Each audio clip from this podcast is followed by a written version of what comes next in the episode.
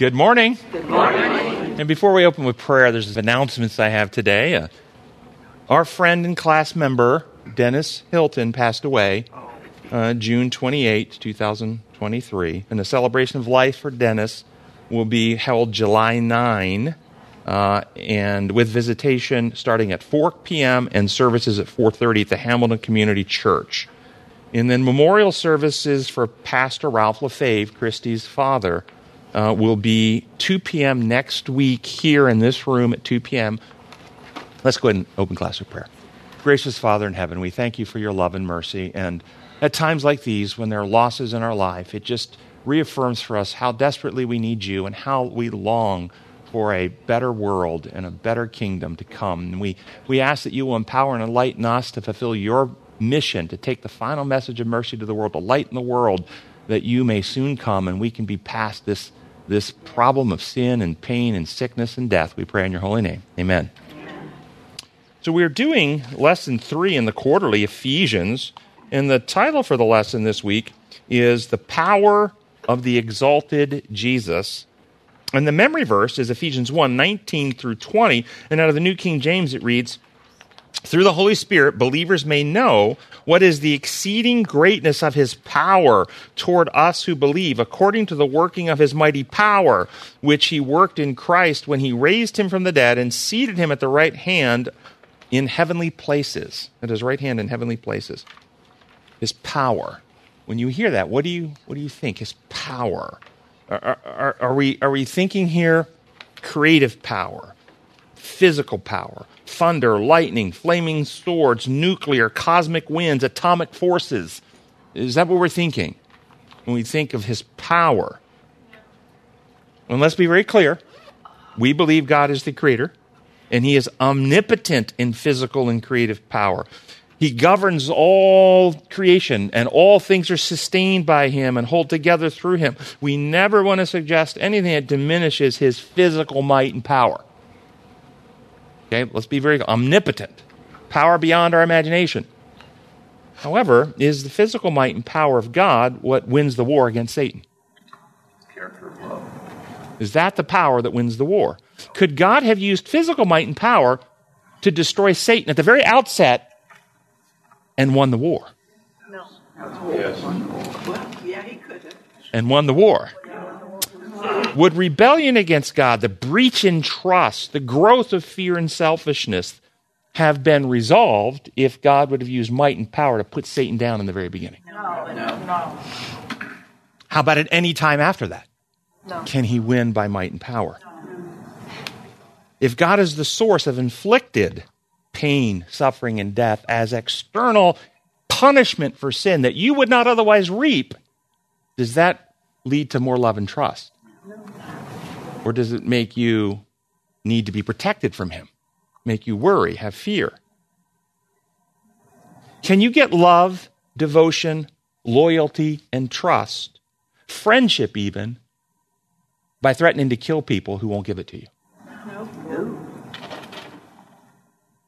This is why, so what, the, what is the war over? Paul says in Second Corinthians ten, one of my favorite texts, you know, I quote it all the time. "For though we live in the world, we don't wage war as the world does. The weapons we fight with are not weapons of the world. They use coercive might and power, but we don't use those those weapons. On the contrary, they have divine power. Our weapons have divine power to demolish strongholds." And notice what we demolish. And think about where these types of things operate to have stronghold. I will tell you, they have a stronghold over hearts and minds. That's where they have a stronghold.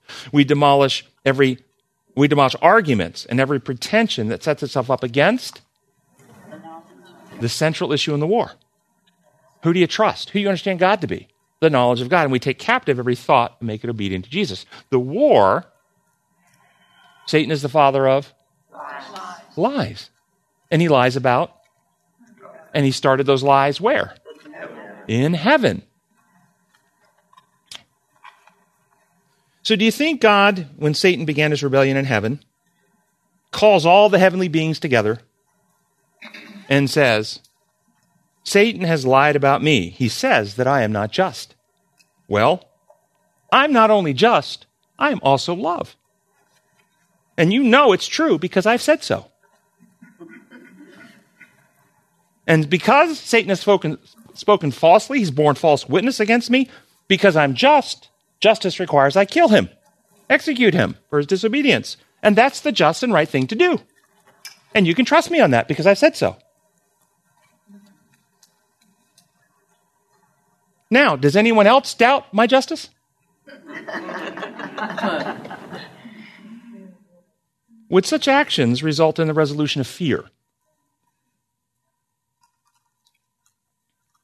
Would the lies of Satan, if, if Lucifer had been eliminated in that way from the very beginning, would the lies that he told have been eliminated in the hearts and minds, or would they have spread?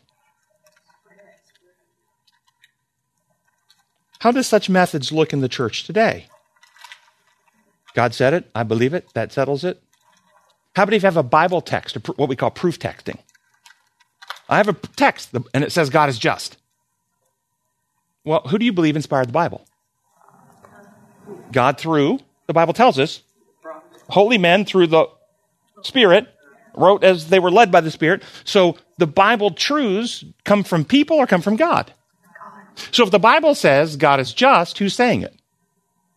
Well, there's people that say that in the translation, in the original, they put their own thoughts in it. Therefore, it is not truly. To the, to the degree you're reading a truth out of the Bible, who put that truth there? So if you say the Bible says it, you're really saying God says it. Does God win his war with proof text? No. The Bible said it, I believe it, that settles it. Claims. Can you win trust by claiming you're just? By evidence. Oh, I like that. I like that. And this is what the Bible does. It does more than just give a, a series of claims. The Bible does. Think about the text that says God is love. That text is true, but selecting it out, moving it from the rest of Scripture and just putting it out there by itself is simply a claim. It has no value. What gives that text value is its setting in the rest of Scripture that reveals God in action, becoming incarnate, self-sacrificially giving himself. That is not a claim. That's deed. That's achievement. That's accomplishment. That's history. We see love lived out in the life of Jesus. And then the claim has meaning if it's attached to reality. So God demonstrates his righteousness or character. He reveals it. And so Paul wrote, and this is Romans three. It should be twenty-five and twenty-six. I don't know if I, I think that there's a typo there. Yeah, that should be twenty-five and twenty-six. Uh, it's a typo. This is from the Good News Translation. It says, God offered him, that's Jesus, so that by his blood he should become the means by which people's sins are forgiven through their faith in him. God did this in order to demonstrate his righteousness. In the past, he was patient and overlooked people's sins, but in the present time, he deals with their sins in order to demonstrate his righteousness. And by the way, the Greek for righteousness is also translated, same word, justice. justice. So some versions say he did this to demonstrate his justice. I like righteousness because righteousness doesn't make you think legal. Justice in the English language makes you think legal. It's not actually. It's doing what's right, the right thing. In this way, God shows that he himself, he's revealing, not declaring. He's demonstrating, according to Scripture, that he himself is righteous or just, same Greek word, and that he puts right or justifies everyone who believes in Jesus. It's a revelation of reality of who God is. It's a revelation of truth, not a declaration, but a demonstration. So consider this quote I'm going to read to you. We're going to go through it and unpack it from the book Patriarchs and Prophets. This quote gives us insight into what Seventh-day Adventist Church was called into existence to teach and to preach. It will reveal what is necessary, what is the power necessary to win the war, and how imposed rules, legal declarations. You know, the, the quote shouldn't actually be up yet, but that's okay.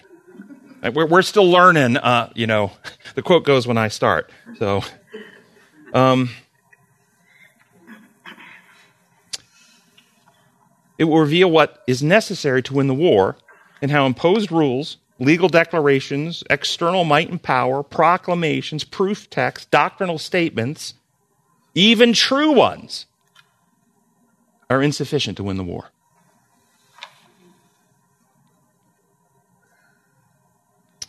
the S D A church was called people, called into existence to lead people out of a legal religion and into a reality-based understanding and relationship with God.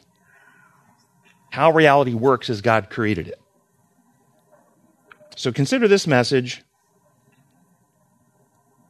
and then ask the question, if you believe what you've been reading in our quarterlies for the last ten years or more presents this message, or something more similar to what the Jews were believing two thousand years ago when they rejected Christ, with the right Sabbath, the right tithes, the right feast days, the right sanctuary, the right health message. They had the right doctrinal list, but something was wrong such that rejected Christ. So uh, starting with the quote, even when he was cast out of heaven, that's saying infinite wisdom did not destroy Satan. Why? Infinite wisdom? So it was wise to let the rebel, the, the, the liar, the fraud, the murderer from the beginning, the, the, the devil, the evil one, the, the, the source of all corruption. It was wise to let him live?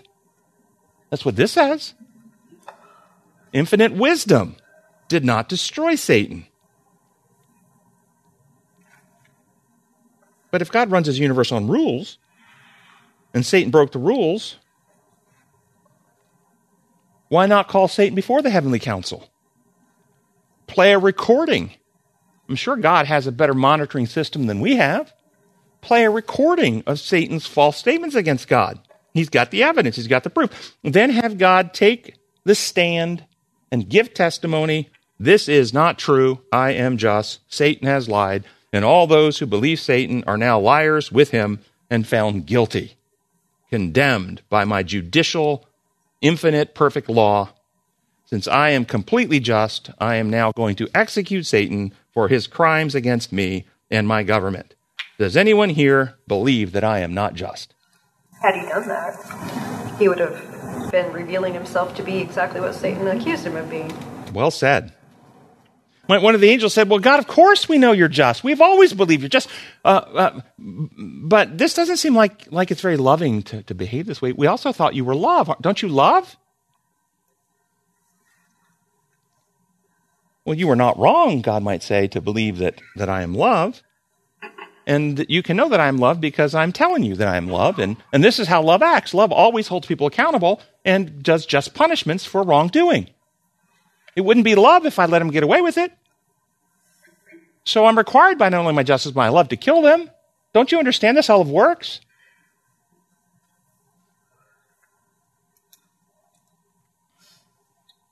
So why did God not act in this way? Infinite wisdom didn't do this.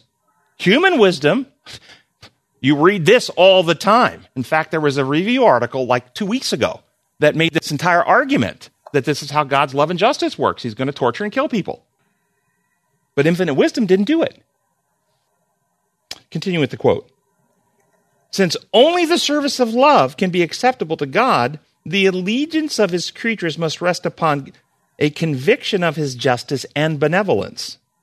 What kind of allegiance is this? The allegiance of his creatures must rest upon a conviction of his justice. What kind of allegiance is that? Heartfelt. Heartfelt. Can such loyalty, this type of allegiance, this allegiance is loyalty, faithfulness, commitment to, dedication for. That's what allegiance is. We're, we're loyal to. Can you get that through any type of legislative action and, in, and law enforcement? Understand, the penal legal system is a fraud. It's, and I'm going to, it's Satan's mischaracterization, mischaracterization of God's true government.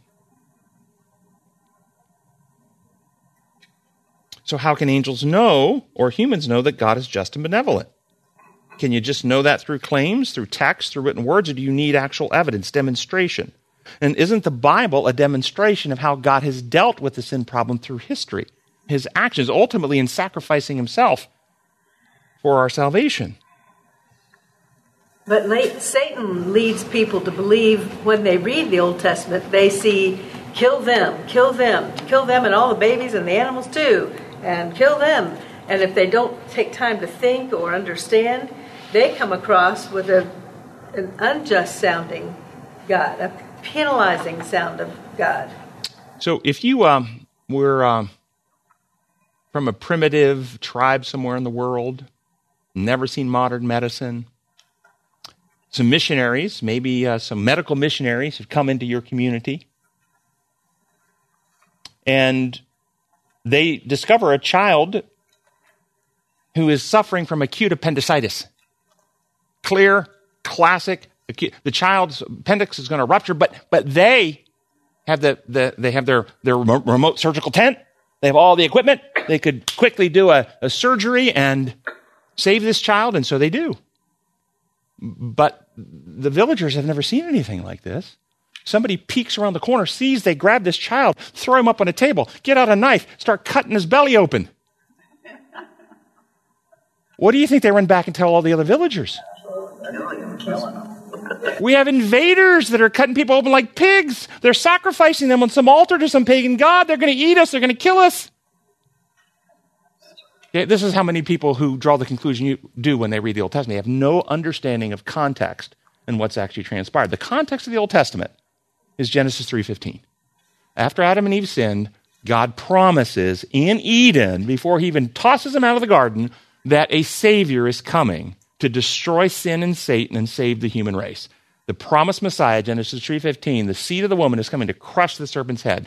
The entire Old Testament narrative is God working to fulfill that promise while Satan is actively working to crush the avenue through which. And this is why the focus of Old Testament is upon the descendants of Abraham, but not through Ishmael, not through um, his other children, but through Isaac, and, and then Isaac's descendants, but not through Esau, through Jacob, and Jacob's descendants, not through Dan, but down through Judah, because we focus all the way down through history to the promised Messiah. That's why we keep focusing and narrowing our focus to history. And we see Satan constantly working to try to destroy that group of people because he wants to stop Messiah from coming.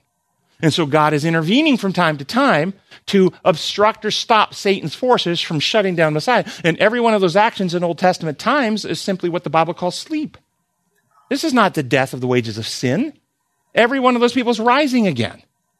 And so when you understand what's happening, this is God therapeutically cutting out some necrotic tissue, putting them in sleep mode, and there's a resurrection, either righteous or resurrection of damnation, where everybody finishes their life, one way or the other. But people will pick up a little text here, picks up a little text there, not understanding what's happening, like seeing the surgeon saving somebody's life and accuse them of, accuse God of being abusive.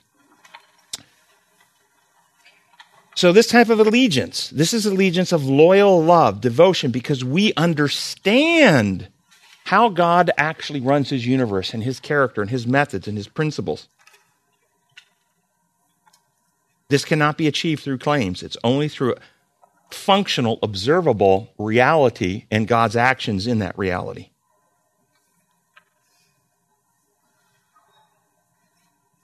Continuing with the quote, notice what the author says next as to why God did not destroy Satan. The inhabitants of heaven and the other worlds, being unprepared to comprehend the nature or consequences of sin, would not have seen the justice of God in the destruction of Satan. Does this say would not have seen the justice of God in destroying Satan? Does it say God is going to destroy Satan?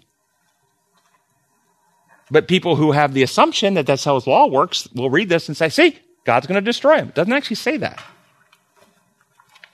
It only says that if God permitted Satan's destruction, God didn't intervene to prevent it, they would have misunderstood why death came. They would have concluded that God was, was, was the source of suffering and death. God is not the source of death, folks. God is the source of life. The wage, Scripture says the wages of sin is sin when full grown brings forth, that's James chapter one, uh, Galatians six eight, those who sow to the carnal nature from that nature reap destruction. But Satan's view of it is, guys, sin actually doesn't harm you. It gets you in legal trouble with the ruling authority, and God is required by law to use his power to put you down and kill you unless you can get somebody else to take your place and he kills them instead and you claim the payment, then he will be satisfied that someone died and he won't have to kill you. There's really nothing wrong with sin. It doesn't harm you. God harms you for it. And they go even further in some cultures. They believe, or religions, they believe that sin, that evil has to exist. You have to have both, the balance of evil. The yin and the yang. The yin, yeah. Yang. Oh yeah. And you have to... You know, uh, but but understand, the penal legal lie is that God is the source of inflicted death. And that then gives the yin and the yang, because if you actually believe God is injustice, the source of death inflicted, he's the eternal God. That means for all eternity, life and death exist in God. He's the source of both life and he's the source of both death. And so we have a universe in which life and death exist eternally. When, when did the... Uh... inhabitants of heaven or earth know what death was, because there wasn't any death in heaven, even though the that's what we're reading right here, and that's what we're going to unpack. So that's, that's, that's a great question. The inhabitants of heaven and the worlds, being unprepared to comprehend the nature and consequence of sin, could not have seen the justice of God in the destruction of Satan. Next sentence. He, had he been immediately blotted out of existence, some would have served God from fear rather than love. Can you get faithful friends... Can you get faithful friends by threatening to kill them if they're not your faithful friend? Yes. God is even more faithful than that statement, in that God created Satan, knowing what would happen. Oh, let, let me let me just rephrase it. He created Lucifer. Yep. So he is true. That's right. God doesn't manipulate even with foreknowledge that the other beings wouldn't even be aware of. He doesn't manipulate for his own ends. He gives real freedom. Yeah, that's well said. So why would some of the sinless angels serve God from fear rather than love if Satan was immediately blotted out from existence? If his sin severed his relationship with God, who is the source of life, and God allowed that relationship to be permanently severed so Satan doesn't have life in himself, original, unborrowed, underived. He is a created being. His life comes from God. So if his sin separates him from the source of life and God permits it to be complete, and thus for Satan dies, why would that have pers- caused the angels to continue to doubt God's goodness? They have fear of him instead of love. To you, it could happen to me if I have a question. Maybe he'll wipe me out. So they, so so they would have misunderstood why he died. That it wasn't sin and his own choice to separate himself from life. They would have perceived that God was somehow an inflictor of death, a punisher, which is what Satan's lies were from the beginning. Remember, and I don't have this quote in here, but um, Desire of Ages, page seven, either sixty-one or fifty-nine. But in the opening of the great controversy, Satan declared the law of God could not be obeyed. That if man should sin, that God could not forgive him. Every sin must meet its punishment, urged Satan. In the opening of the controversy, this was his position. So if you disobey and you ask questions, God, I've never said God's not powerful. Of course he's powerful. He's got the power. He's God. He's just not trustworthy with it. If you step out of line and ask questions, he'll kill you. This was Satan's allegation. So if God allows that to happen at this point, and the intelligence is having never seen death, Satan's lie would have been fueled. God must have killed him. God must have done it. Satan must have been right. Don't ask questions around here. Better, better watch out. Eggshells. Walk on eggshells. They had in heaven design law. Of course they had. That's the only law. Ellen White wrote other places. It wasn't the Ten Commandments. No. So the no. The Ten Commandments are a distillation of the eternal law that was specifically written for fallen humanity. For fallen humanity. Uh, did, did Adam and Eve in Eden, before their sin, have a law that said that their sins would pass down three and four generations into their children? No. Th- that law didn't exist in Eden because they hadn't sinned and there was no sins to pass down. That, that, that the Ten Commandment law was written for fallen humanity. How about this? Did angels in heaven have a law to honor their mothers and fathers? No. That's written for human beings, not for angels. But the law is based upon the two eternal principles of love the Lord your God with all your heart, mind, soul, and strength, and love your neighbor as yourself. Those principles of love were already in heaven. And if you have the principle of love in your heart for God and others, you don't bear false witness, which is what Lucifer is doing in heaven. So he's breaking the law, even though it hadn't been written on stone, because it's an act of selfishness, ego, pride. So if God would have eliminated Satan and he would have done it with power, that makes sense to us as why the angels would have feared God. We just saw God use power to kill him. We, uh, that, that makes sense. That would be very intimidating, right? But why than if God didn't use power, if God just let natural consequences, the separation of sin that it has from God, and, and just let Satan reap, as it says in Galatians six eight, those who sow the carnal nature from that nature reap destruction. If he just reaps it, why would that have caused the problem? It wouldn't have been seen that way. It wouldn't have been seen that way. Even though it was that way, it would have been misunderstood and misperceived, and the lie would have been operating that it wasn't natural, it was inflicted. That's why, exactly why. So, notice what the author says next. The influence of the deceiver would not have been fully destroyed, nor would the spirit of rebellion have been utterly eradicated if God would have allowed Satan to die and not, so infinite wisdom realized that he must continue his existence in rebellion longer. Infinite wisdom, because we have to destroy the roots, which are not physical roots, they're operating in hearts and minds. Continuing on, for the good of the entire universe, for the good of the entire universe, through ceaseless ages, Satan must more fully develop his principles, that his charges against the divine government might be seen in their true light by all created beings, and that the justice and mercy of God and the immutability of his law might be forever placed beyond question. What's being described here? Is this God winning a legal case? Or is this describing God winning a war for loyalty, love, and devotion? Evidence. Yes, to eliminate from the hearts and minds of his creatures doubts about him, the lies that we're told. You can't eliminate that by threatening people. If you believe that about me, you better not believe it now, because it's a lie, and I'm telling you it's a lie. And if you believe it, and I find out you're believing it, I'll have to punish you. Is that why you had to create our world? Because the other worlds have already shown their devotion to God, and so that... Incorrect. No, not why. If you read Ellen White, she says that uh, that the plan for this earth was already in existence before the rebellion, and that after rebellion, they moved forward with their plan to create this earth. But this earth was already part of the plan. It wasn't in response to the to the rebellion. But also, the other planets all had a chance with the tree. And she writes that all of them have trees of knowledge. So every intelligent being, this is what it says in this quote, for the good of the entire universe, all intelligent beings, Satan's existence was continued. And you see evidence of that in Scripture. Can you give me any, any places in Scripture where you have all the intelligent beings in the universe considering these things? Job. First chapter of Job. The heavenly council is called together. And Satan comes from walking to and fro on the earth, presenting lies again. And God allows, in that case, things to happen to Job, but God doesn't cause it. But what happens in Job's life? Who gets blamed In, for what's happening to Job? God. God. This is how the world, this is how Christianity works still. You see a tornado, you see a flood, you see a hurricane. God is punishing for some sin. Yeah, God. Act of God in your insurance companies. God gets blamed. I find it interesting that when God and Job finally do have a discussion, God never does say that Satan's the one that did it. He didn't, he didn't blame Satan. He said, do you know me? How well do you know me? If you know me that well, or think you do, I will give you evidence after evidence that I will do the right thing. He mm-hmm. never does blame Satan, which I find very interesting.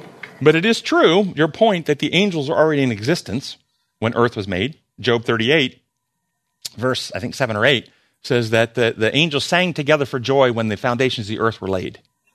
So this was already going on. They were already there. And then the rebellion was already going on, and God then moved forward with his plan to create the earth, but it wasn't an afterthought. This was all part of the plan. And my view is that, that if God's intentions were correct, that they were to govern this planet, and, and he told them, be fruitful and multiply before they sinned. Didn't he tell them that before they sinned? Yes. And so they were created in God's image. And as the Father, Son, and Holy Spirit come into unity and create these two separate individuals, the two shall become one, they unite themselves in love, literally giving of themselves in love, and bring forth new life in their image. This was part of the design, to reveal something about Godhead. And then we have all these other living organisms and animals that are on a plane that can relate. Even today, still, if you have a pet dog, it can love you and relate to you, but it doesn't relate to you on the level of a human. God is on a level above all the angels and humans, and there's a gap. What do you think is the bigger gap? The gap between your dog and you? Or the gap between God and you? Which is the bigger gap? Okay? It's a bigger gap between God and us. But so this whole, and this is what Paul says in First Corinthians four nine, we're a theater, a, a lesson book to angels and to men. And so God, I think, created us for a purpose, but that purpose was always there to give us these abilities. But now, now there was a time. Well, well, he was going to do it, but now the timing allows for something to be said about God to be revealed through evidence that he shared procreative ability. He didn't selfishly hoard that power. He shared dominion, created a world for, for humans to govern in God's image. And if they would have stayed faithful and loyal, what would the universe learn about how God runs the universe if Adam and Eve would have run the planet in a sinless world? Would they have had children that they abused and lorded over and dominated and enslaved? Would they have gone and set up slaughterhouses to kill the animals and eat them? Would they have done that in a sinless world? And so the universe would have drawn lessons. Wow, God didn't create us to enslave us and, and serve him. He's giving of himself always for us, like Adam and Eve are constantly giving for their children. Tim, we're told to fear the one that can take our individuality, not God. Yes. Yet some people interpret that very verse to mean God. Yep, they do. They, do. They, they think God's the one that you should fear, that he's the one that takes all that away. So let's continue with the quote. Satan's rebellion was to be a lesson to the universe through all coming ages, a perpetual testimony to the nature of sin and its terrible results. The working out of Satan's rule, its effect upon both men and angels, would show what must be the fruit of setting aside divine authority. What law lens do you hear that through? Divine authority. Break the rules? Is that what it's saying? No, no. Or do you see that when you step out of harmony with God and how he built life to operate, for instance, you break the laws of health. He built the laws that our physiology run on. And if you knowingly break those and smoke two packs a day, what do you reap from that? Is that an infliction from God? If you decide that you don't want to live in harmony with the law of gravity and do what's healthy, you step off a five hundred foot building, did God send an angel to break your legs when you hit the bottom as punishment for, for disobedience? I mean, the reality teaches us these things. Life and health only exist in harmony with God and how he constructed life to operate, his laws.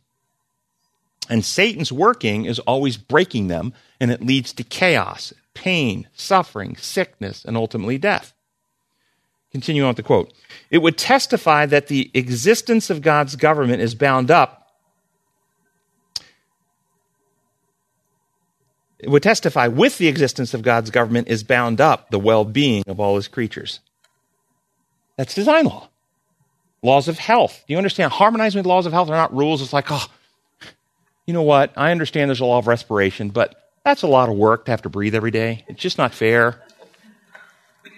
No, breathing is actually, if you've ever been in a situation you maybe were sick and, and had bad asthma or, or, or, or pneumonia and you were having trouble breathing, uh, you want the sickness gone, and it's not work to breathe at all. It's wonderful. But it's a law. If you want to live, you got to breathe.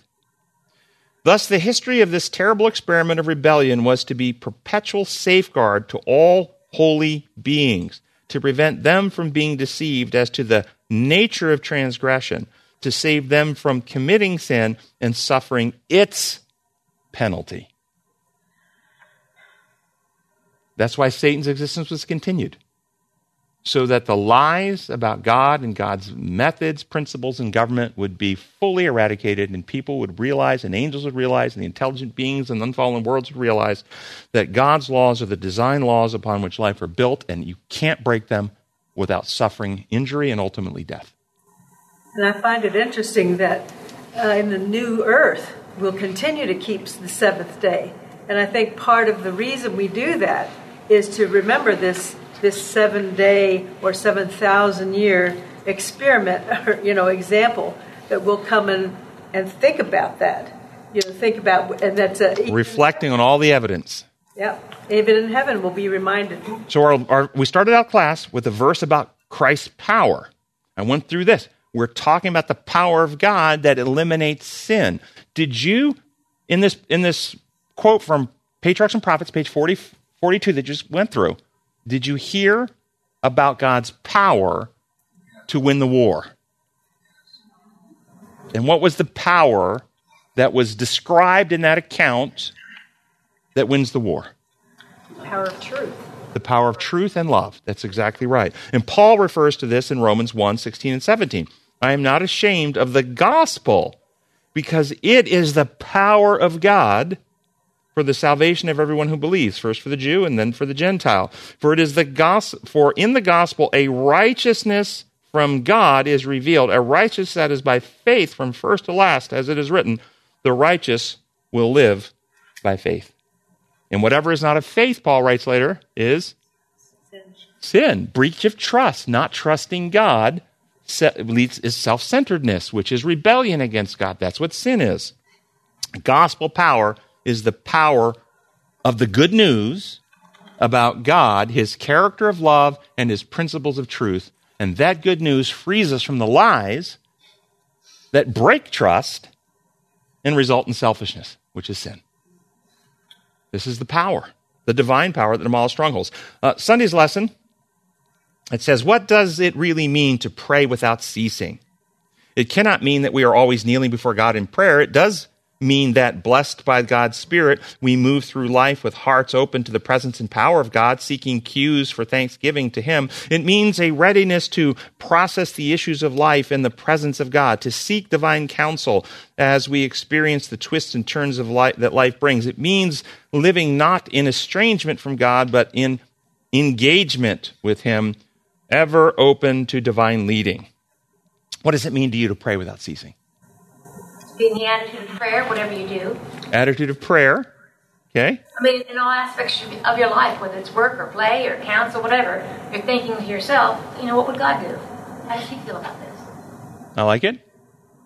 As I was reflecting on the class this week, I, uh, I, I got a quote out of a book called Christ Object Lessons. I'm going to share it with you, and I want you to tell me if you agree that this represents what prayer without ceasing is, or do you feel like this is kind of misrepresentative? Is this real? Is this accurate, or what? So this is uh, out of Christ Object Lessons, page uh, one twenty-nine. It says, our life is to be bound up with the life of Christ. We are to draw constantly from Him, partaking of Him, the living bread that came down from heaven, drawing from a fountain, ever fresh, ever giving forth an abundant treasure. I'm going to pause right there. Th- these are metaphors. These are word descriptions. The bread of heaven isn't something you bake in your oven. That's a metaphor. But it teaches a lesson. Bread is nutrition, something you ingest. It gets broken down into molecules, becomes building blocks to give you energy and strength. The bread of heaven is something similar, but it's not physical. It's the Word. Jesus was the Word made flesh. And we are to eat the flesh and drink the blood of the Son of Man, John six fifty-three. And as we take bread into the body, and it becomes building blocks of the body, we take in the word of truth from Christ, and it becomes building blocks to our ideas, our thinking, our belief system. And it gives us strength and encouragement. And so this is, this is what it's speaking of. We have to partake of the truth as Jesus has brought it to us. And that truth comes through several avenues. One, divine revelation in Scripture. And this is where we know the truth that the earth was made in six literal days and the Sabbath. That's a revealed truth, divine revelation truth. But the Bible also tells us that we have God revealing truth to us in nature, God's divine nature, seen in what He has made so that men are without excuse, Romans one twenty. And so we see God's handiwork, and that's another level of truth that we appreciate and take in. And our life experiences, taste and see that the Lord is good. Or He said to Philip, put your hand in my side, stop doubting and believe, based on what? Your experience. And so all the truths that God gives us through no matter what avenue are parts of this uh, partaking and ingesting that we're to do, the bread of heaven that helps build us up and strengthen us. Keep on with the quote. If we keep the Lord ever before us, allowing our hearts to go out in thanksgiving and praise to Him, we shall have a continual freshness in our religious life. Allowing our hearts to go out in thanksgiving and praise. Now, as I thought about this, and this is what I actually think it means, think about the relationship you have with the person you love the most, your spouse. I hope, hope it's your spouse. I can tell you this for me, and how it works for me. Continual freshness, uh, heart going out. As I go through the day, if I see a sunset, but I'm not with my wife, I want to take a picture and send it to her. If I am out and see a, maybe I, you mentioned you had black bear at your house. If I saw a black bear, first thing I want to do is call my wife. Hey, we got a black bear in our yard. I want to share that experience with her. If I uh, driving and, and I know she's going to be coming into town shortly thereafter, and I pass a you know a local law enforcement officer with a little radar gun, I pick up the phone and call her. Hey, if you're coming this way, you better beware. There's somebody shooting some radar down here. I, I want to share that with her. It's true.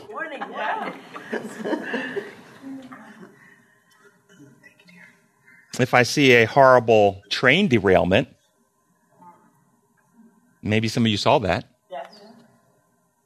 First person I want to call is her. I mean, in other words, because my heart's connected to her, I want to share all the experiences of life with her. If she's not there with me at the moment, I'm calling her to tell her.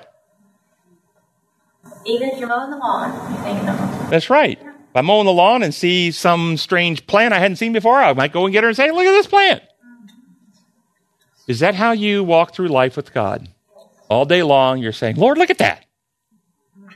Lord, I know that deformed looking thing right there, you didn't make that. That's a disease on that plant, that bulging thing. You ever seen a bulging growth on a plant? Yeah. Mm-hmm. Eden didn't have that stuff. Those thorns, uh, you didn't put them there. Those mosquitoes that keep bugging me, I know they won't be in Eden. But you, you, in other words, you, and then you're talking to them through the day. You ever talk to them about how frustrated you are with traffic? Yes. Lord, give me patience. Thank you for this opportunity to, to practice love is patient. Love is kind. I only send the peace signal. Or the possibility exists. You might be, you might be protecting me from what I might have ventured into. If I there you go. Here. Thank you for this traffic delay, so I won't be in that train derailment. Yeah. If you're watching television, you're saying to yourself, "No, would the Lord really watch something? The angels are in my house."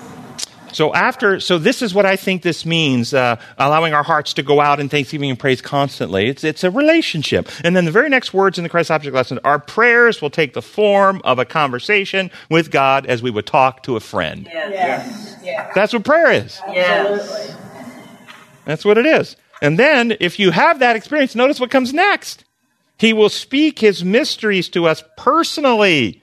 Often there will come to us a sweet, joyful sense of the presence of Jesus. Often our hearts will burn within us as he draws nigh to commune with us, as he did with Enoch. When this is the truth, the experience, when this is, when this is in truth, the experience of the Christian, there is seen in his life a simplicity, humility, meekness, and lowliness of heart that show all to all with whom he associates, and that he has been with Jesus and learned of him. It's a relationship. Yeah. Can't can't be in a relationship without being changed by it. I can tell you, Christy has spent many years polishing me up. It's true. It's true. Some of you know me from a long time ago. Yeah. A lot of rough ed- edges she's been working on. God's been gracious and send, sent her to help me. Um, God bless her heart. That's right. Okay. Um, boy, we're getting low on time, and I have so many fun things to go over in class with you today. The lesson focuses on Monday our attention on the Holy Spirit, specifically on receiving wisdom from the Holy Spirit. What's the difference between wisdom and knowledge? Wisdom is how to use the knowledge. I like what you're saying. Wisdom is how to know. So knowledge is awareness of facts, data, information. Wisdom is the, how to use, the application. I'm going to say it goes, the application of the knowledge in godly and healthy ways that conform to God's principles and methods. You can have worldly wisdom, that you have knowledge and you're using it in a worldly way that seems wise to the world, but what does the Bible say about wisdom of the world? It's foolishness. True wisdom uses knowledge in harmony with God's methods and principles. Isn't that true? Yeah. Yeah. Okay, and I'm going to skip a quote that I had here because I'm going to move on to some other stuff. Um, there's a quote in the in the lesson um, from Education, page two twenty-five, about that, but we're going to skip that quote. Tuesday's lesson asks us How is God's power expressed in the resurrection of Jesus?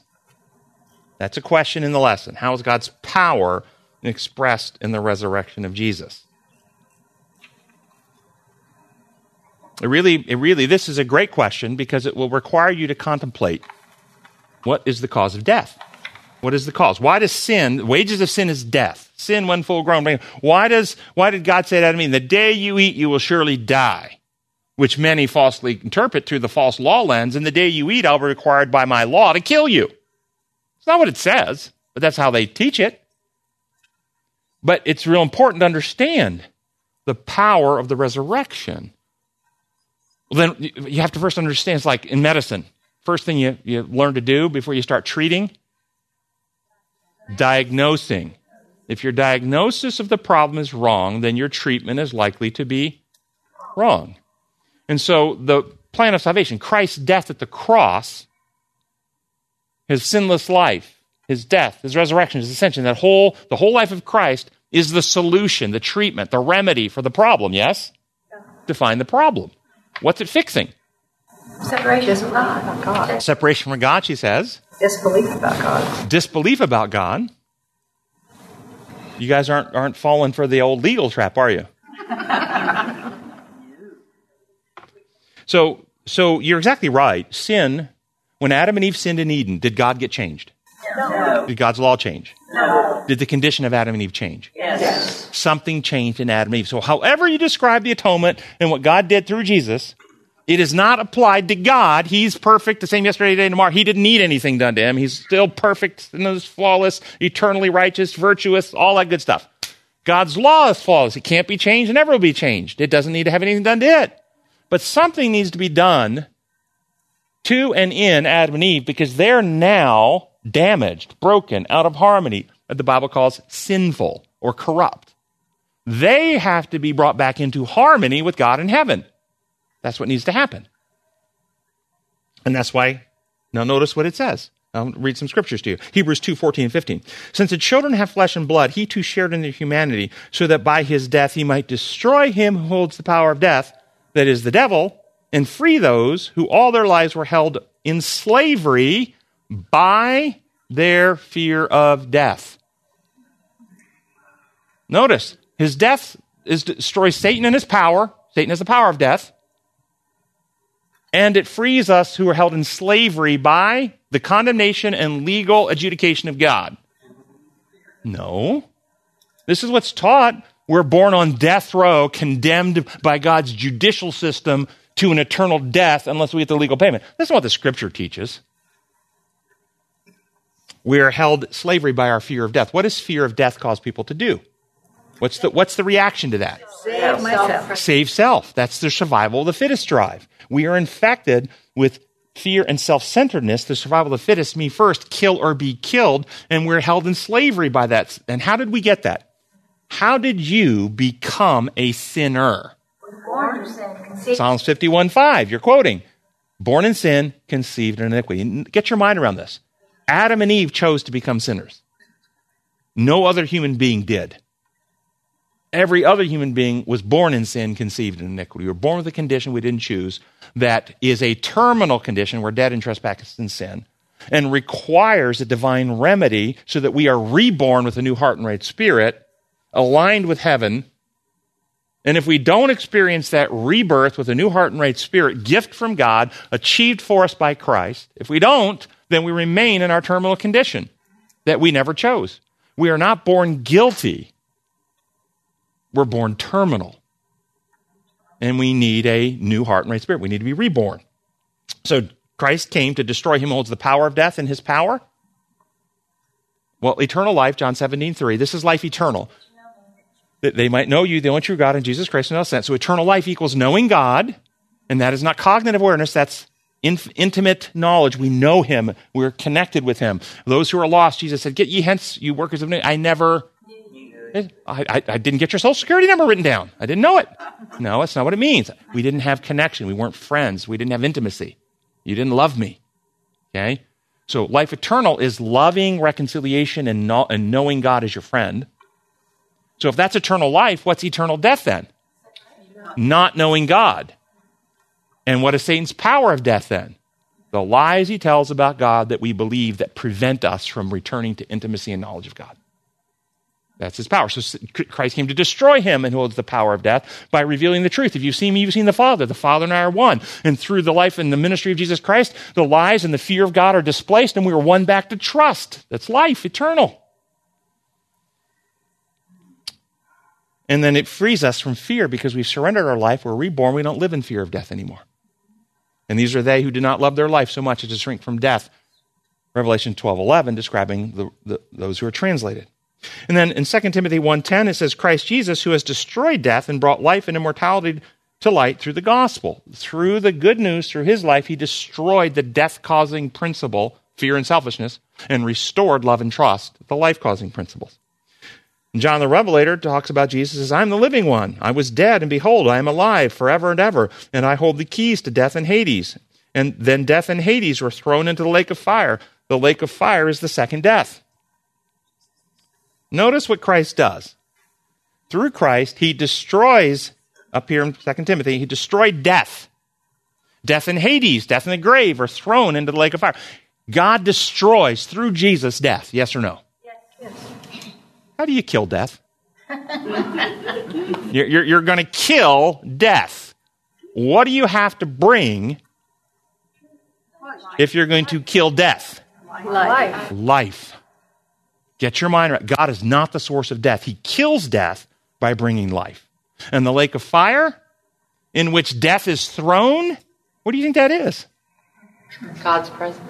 God's presence, the life-giving glory. And you read about this all through Scripture. The Ancient of Days takes his throne, and rivers of fire come out from before him. And ten thousand times ten thousand and thousands of thousands stand in this fire. It is the infinite life-giving glory of God. In Revelation, there'll be no need for a sun and moon to light the place because God's presence will be his light. The righteous live in it. We will radiate it like Moses coming off the mountain again, like Adam and Eve had in Eden. This is the life-giving glory of God that death cannot exist there. And so death is thrown into the fire of God's presence and consumed with life.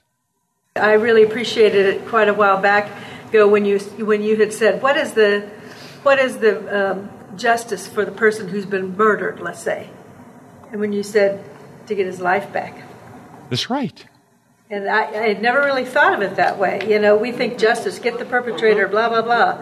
But his real justice for the person who's dead is to have his life back. And not only that, you think about those kids murdered at Sandy Hook and other places. If you could offer those families justice, what do you th- and and you I'll give you a choice. We will prosecute and even put in the death chamber and execute the person who killed your kids, or right now I'll resurrect your kids and give them back to you. Wow. Which justice do you think they want? Yeah. It's not even close, is it? No. Do you see the trap of this world? Justice is always seeking to harm somebody else rather than restoring what, what was taken. And that's what the, the justice of God is. And then about Jesus as our substitutionary sacrifice who fixes the problem. It says in Hebrews five, eight, nine, although he was a son, he learned obedience. His humanity had to grow and develop. He learned obedience from what he suffered and once made perfect became the source of, of eternal salvation for all who obey him. Get your mind. That's, that is so profound. Jesus once made perfect. Wasn't he always perfect? He was always sinless, sinless. Adam and Eve in Eden were created sinless, but they did not develop perfection because they chose to rebel. Jesus, as the second Adam, took up humanity broken and damaged by Adam, and then was tempted in every way just like we are, it says, and faced this temptation to act in self-interest. But instead, he chose with his human abilities because it says that God cannot be tempted. So his divinity wasn't being tempted. It was the humanity that took upon himself that experienced a temptation like us. And with every temptation, he chose to do what? To love God and trust his Father in every turn. And thus, in his humanity, he developed a perfect, sinless human character. Character cannot be created by God, even in Eden, even in Lucifer. God can create sinless beings. Character is developed by the choices of the individual. And once Adam sinned and corrupted his character, and we're born with a carnal nature, we have no power to develop a sinless, perfect, flawless character. Christ came and took damaged humanity upon himself, and in his human sojourn faced every temptation and developed a perfectly righteous human character. So that's when he became the source of salvation. And that's why when we accept him in faith, the Holy Spirit takes what Christ achieved and reproduces it in us, and we get new hearts and right spirits. It's no longer I that live, but Christ lives in heaven, erasing the records of my past deeds. And no, he lives in me. We get, we become partakers of divine nature. That's what Peter said. Yes, this is the real plan of salvation. And so then we think about the power of resurrection. This is the power of God's life-giving design being perfectly restored through the actions and choices of Jesus Christ, the law of life being restored. And this is how Jesus could tell his disciples, and you tell me, I'll ask you some questions. Did Jesus predict to his disciples, recorded more than once in Scripture, that he was going to Jerusalem, was going to be abused, was going to die, and was going to rise again? Yes. Did he predict it more than once? Yes. Yes. How did he make that prediction? Was that divine prophetic knowledge given to him like Daniel and John received visions of the future from God? God opened the portals of time and let him see through time to see what was going to happen? Or did is that how he made that prediction? No. Because if you value Ellen White, she says, and I'll give you this quote, this is out of Desire of Ages seven fifty-three, Satan with fierce temptations wrung the heart of Jesus. The Savior could not see through the portals of the tomb. He didn't have a vision, a divine vision of the future time that God revealed to him. Then how could he make the prediction over and over that he was going to die and rise again? How many of you can predict what will happen if I let go of this pen? Yeah, yeah. Yeah. How confident are you? Yeah, very. very confident. Do you have a gift of prophecy? It's a future event. Do you have a gift of prophecy here? It hasn't happened yet. If I say in three minutes I'm going to let go of this, in three minutes what's going to happen to this pen? That's a future event. You don't need prophetic gift to predict what happens when you understand the eternal laws of God. Yes, yes. And Christ understood he was going to destroy the death-causing principle that Adam put in the species and restore the life-causing principle or God's design law into humanity, and thus he would die, but he would rise again. It was the predictable outcome. You can predict it. Very powerful. Then I want to have to close with this. It was about happening in Ephesus. They were all into magic. Yeah, here it is. The, the lesson points out um, that in Ephesus, there was a strong interest in magic, incantations, sorceries, and such. The belief that uh, through proper incantations, words, recitations of verbal formulas, charms, and various rituals um, and talismans and other things, you could conjure and control spirits to uh, achieve the outcomes that you want. This is the way they were thinking in Ephesus. Have you seen a resurgence in magic, sorcery, and spiritualism in the world today? Yes. And have you also seen a resurgence of magic in the church, magical thinking in the church?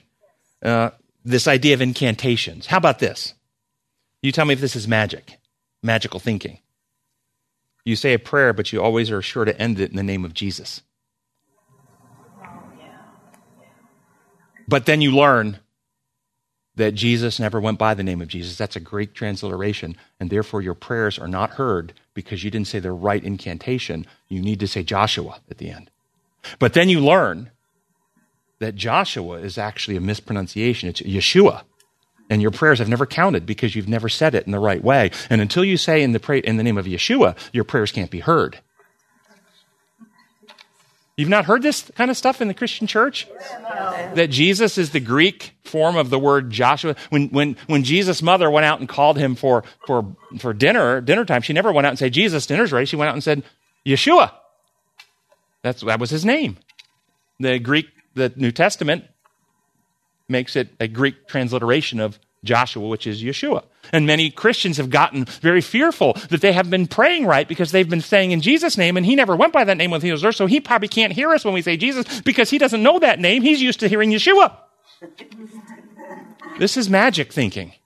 This is incantation. Folks, if you, any grandparents in here, and, and your grandchildren, uh, if you've uh, said, well, you know, I want to be called uh, grandma, grandpa, granddaddy, poppy, uh, grandma, Grammy, whatever, and the kids are learning to talk, and they don't say it that way. They go, gee-gee, gee-gee. You go, sorry, I can't hear you until you say it right. You haven't said the right word. It doesn't matter how they say it. If they come with love in their arms and want you to pick them up and hold them, does it? No. This is magical thinking. What does it say about God that he can't hear our prayer with a heart that loves him and wants to be with him because we don't say the right word? It's a corruption. So Ellen White wrote about praying in the name of Jesus in Desire of Ages six sixty-eight. But to pray in Christ's name means much.